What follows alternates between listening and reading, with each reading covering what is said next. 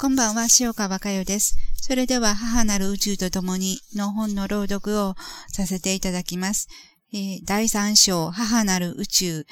えー、今日はよん、大家留吉の宇宙は母なる宇宙でした。という箇所です。ページ数はひゃくさんじゅうごページです。ちょっと長いですけど、聞いてください。よん、大家留吉の宇宙は母なる宇宙でした。ここからは僭越ながら私自身が心で感じている大家留吉の宇宙について今現在の時点で語らせていただきたいと思います。もちろんそのすべてを心で捉えているということではありませんが、しかし私は大家留吉の宇宙、つまり母なる宇宙を心で捉えているという点につきましては間違いはないと思っています。ところで大家留吉の宇宙を語ろうとすれば、話は自分自身が培ってきた宇宙、すなわちエネルギーを確認するところから入っていかなければならないでしょう。そこでこれまでにセミナーの中で行われてきたいわゆる闇出し現象に少し言及させていただきます。第一章のいち、母の心と宇宙で書きました通り、私は大家留吉の宇宙に真っ向から戦いを挑んできました。それが私のこれまでの意識の世界だったことを私はセミナーを通して学んでまいりました。特に今から遡ってじゅうに、さんねんまえより、えー、この母なる宇宙と共にの出版が、えー、にせんじゅうさんねんですので、えー、今はにせんじゅうななねんということはにせんねんあたりですね。から自分の中の宇宙が大家留吉という肉を通して広がっていく意識の世界に猛反発していることをはっきりと確認してきたのです。にせんねんといったら私が学び始めて、えー、ろくねん、ご、ろくねんっていうところですかね。そのあたりから、えー、鈍感だった肉に響いてくるようになりました。自分の作ってきた意識の世界が、えー、そしてその確認のためにまた自分の中の宇宙を変えていくために私は今世肉をいただいたこともはっきりと知りました。もちろんそれは母なる宇宙、私のふるさとへ帰ろうとする強い意志が私の中に息づいていたからでした。しかし最初から大家留吉氏から発せられる波動の世界が私の待ち望んでいたものだと私の中で合致することは難しいことでした。母なる宇宙へ帰りたいとする私の強い思いと裏腹に大家留吉の宇宙を認めることは私にとって容易なことではありませんでした。それは私の中に君臨してきたという思いがあったからです。大家留吉の宇宙を認めるということは、自分の敗北につながっていくことは必死だと思ってきました。それは、戦って戦って戦い抜いて勝利を収めた方が宇宙を我が物にしていくことを繰り返してきた意識の世界に私自身ずっと存在してきたからです。私が過去存在してきた世界は、目には目を、歯には歯を、の世界であり、力には力を持って制する世界でした。それこそパワーがすべての世界でした。そのような意識を背景にして、私は今世母に産んでいただきました。そして予定通り、予定通りに私は大家留吉氏と出会えました。セミナー会場という絶好の場で私たちは出会いを持ちました。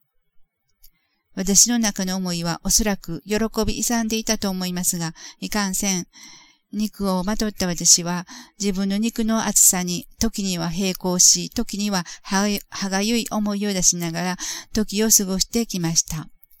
なかなか中の思いが肉を突き破ってストレートに出るということにはなりませんでした。肉の殻が熱いと落ち込んだ時もありましたが、そのうちに、いや違う、私自身入念に準備を整えていると思えるようになったのです。中からマグマのように吹き上がってくるエネルギーを自分自身で受け止めるには、それ相当の準備が必要であることを肉は知らずとも中は知っていたのでしょう。その準備に必要な時間が十分に用意されてきました。えー、つまり母親のぬくもり、母のぬくもりですね、そのぬくもりが自分の中にあるという確信、その確信を得てから、えー、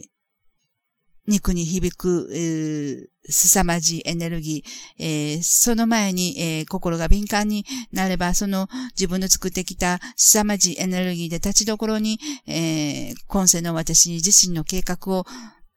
無駄にするということを私の中は知っておりました。だから、えー、その母なる宇宙、私のふるさとへ帰ろうとする強い意志、えー、この強い意志、強い強い意志に基づいて今世、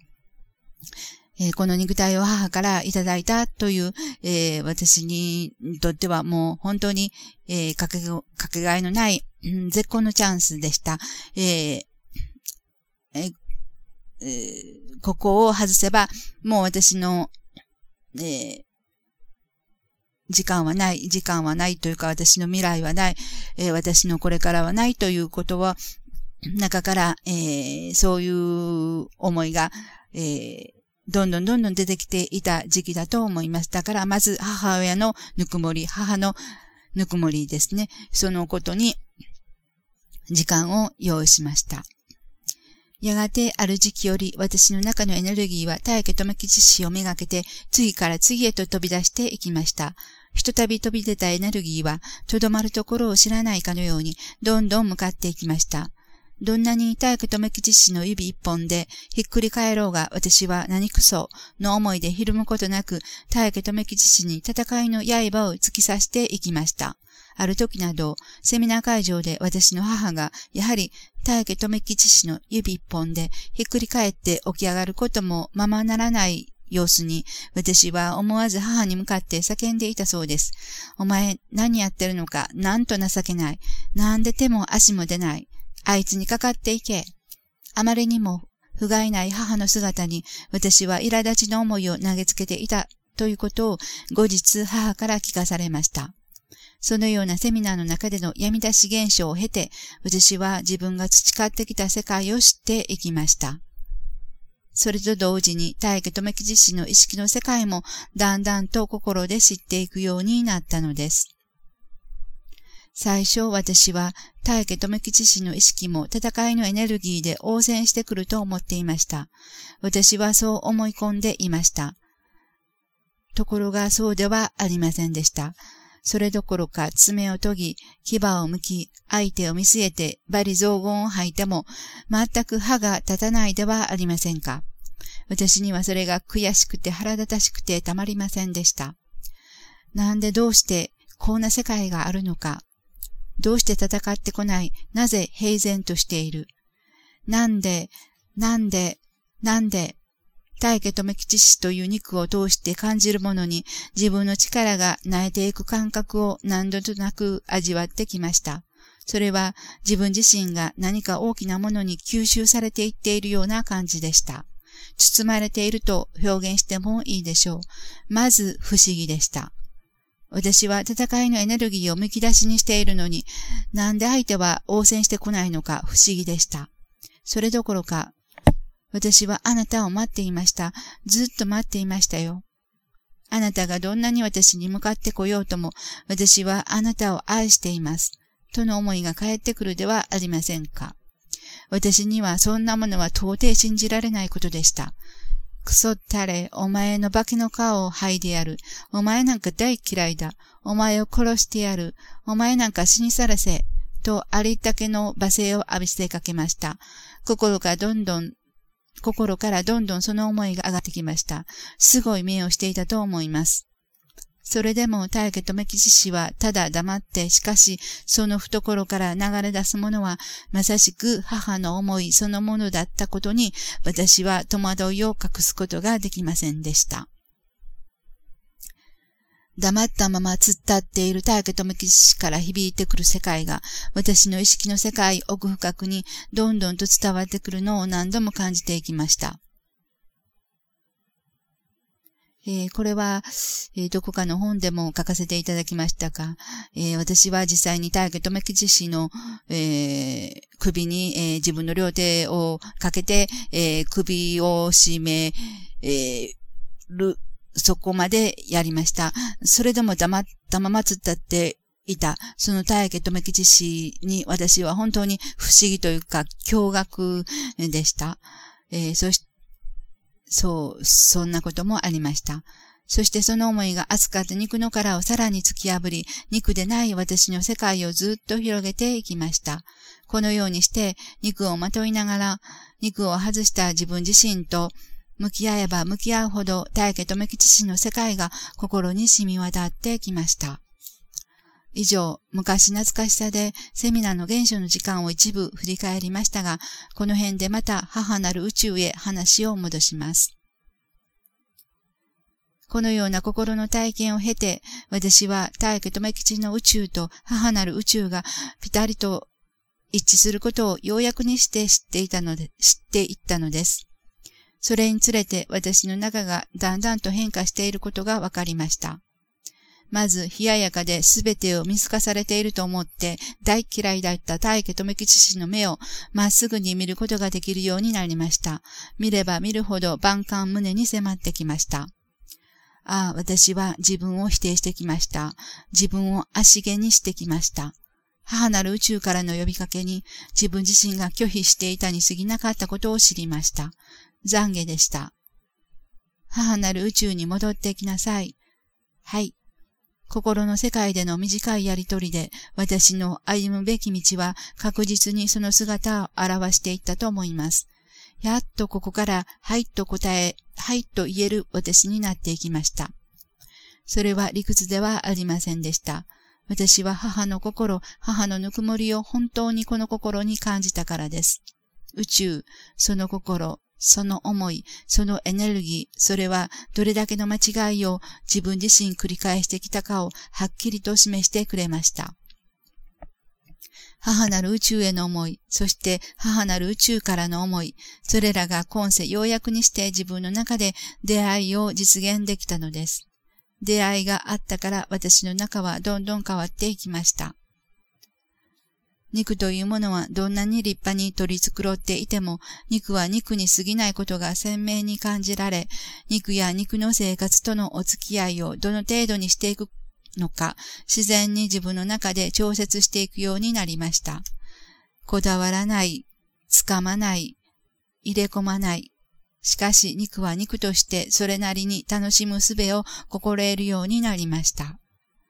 かち形の世界には私が望んできた幸せも喜びも絶対にないことを確認する日々でした。そして人は必ず帰っていくことも知りました。真実を見失ってしまった人類もやがては自分の帰るべきところを必ず自分で見つけ出すことを感じます。確かに今はまだ私たち人類は愚劣ですが、その愚劣な姿を容赦なく自分の目の前にさらけ出していくことを私たちは選んでいるのです。それは自分の中に本当の自分に帰ろうとする思いが現存しているからだと私は思っています。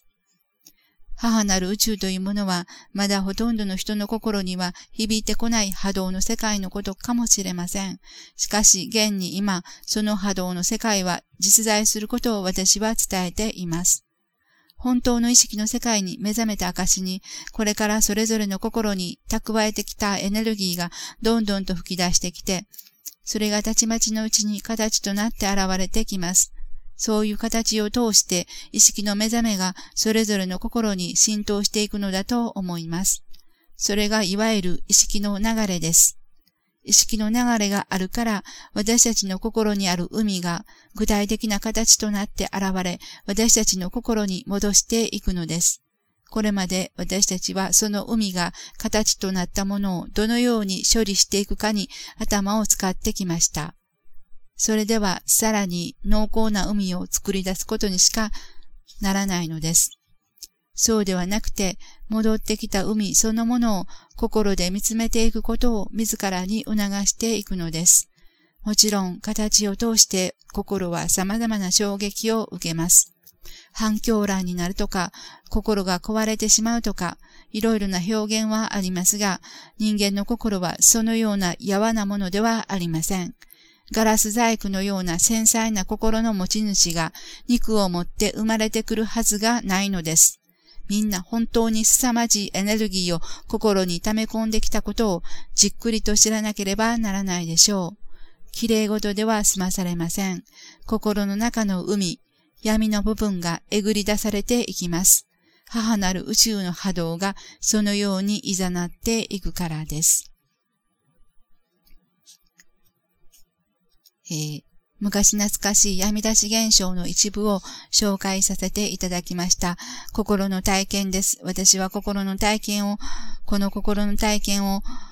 えー、数えきれないぐらい、えー、積み重ねて、えー、学んでまいりました。学ぶチャンス、時間をいただきました。本当にそれは私の中の宝です。えー、すごかったです。本当にすごかったです。大家留吉の世界、その世界が肉を持って、私の目の前にその肉を通して、えー、波動を感じさせていただいた。えー、これは、えー、かけがえのない宝物、事実として私の中に残っています。どんなに歯向かっても、どんなに戦いのエネルギーを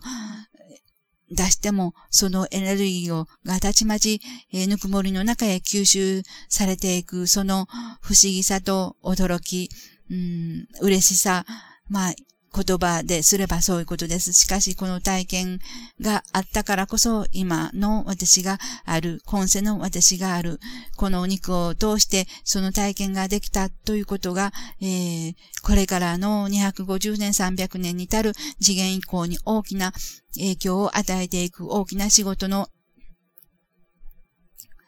エネルギーとなっていくということを私は自分の心で知っています。それでは、えー、今日も最後に共に瞑想をしていきたいと思います。軽く目を閉じてください。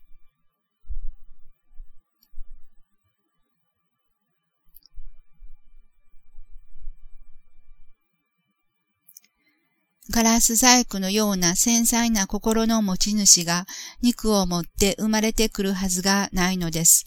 みんな本当に凄まじいエネルギーを心に溜め込んできたことをじっくりと知ら、知らなければならないでしょう。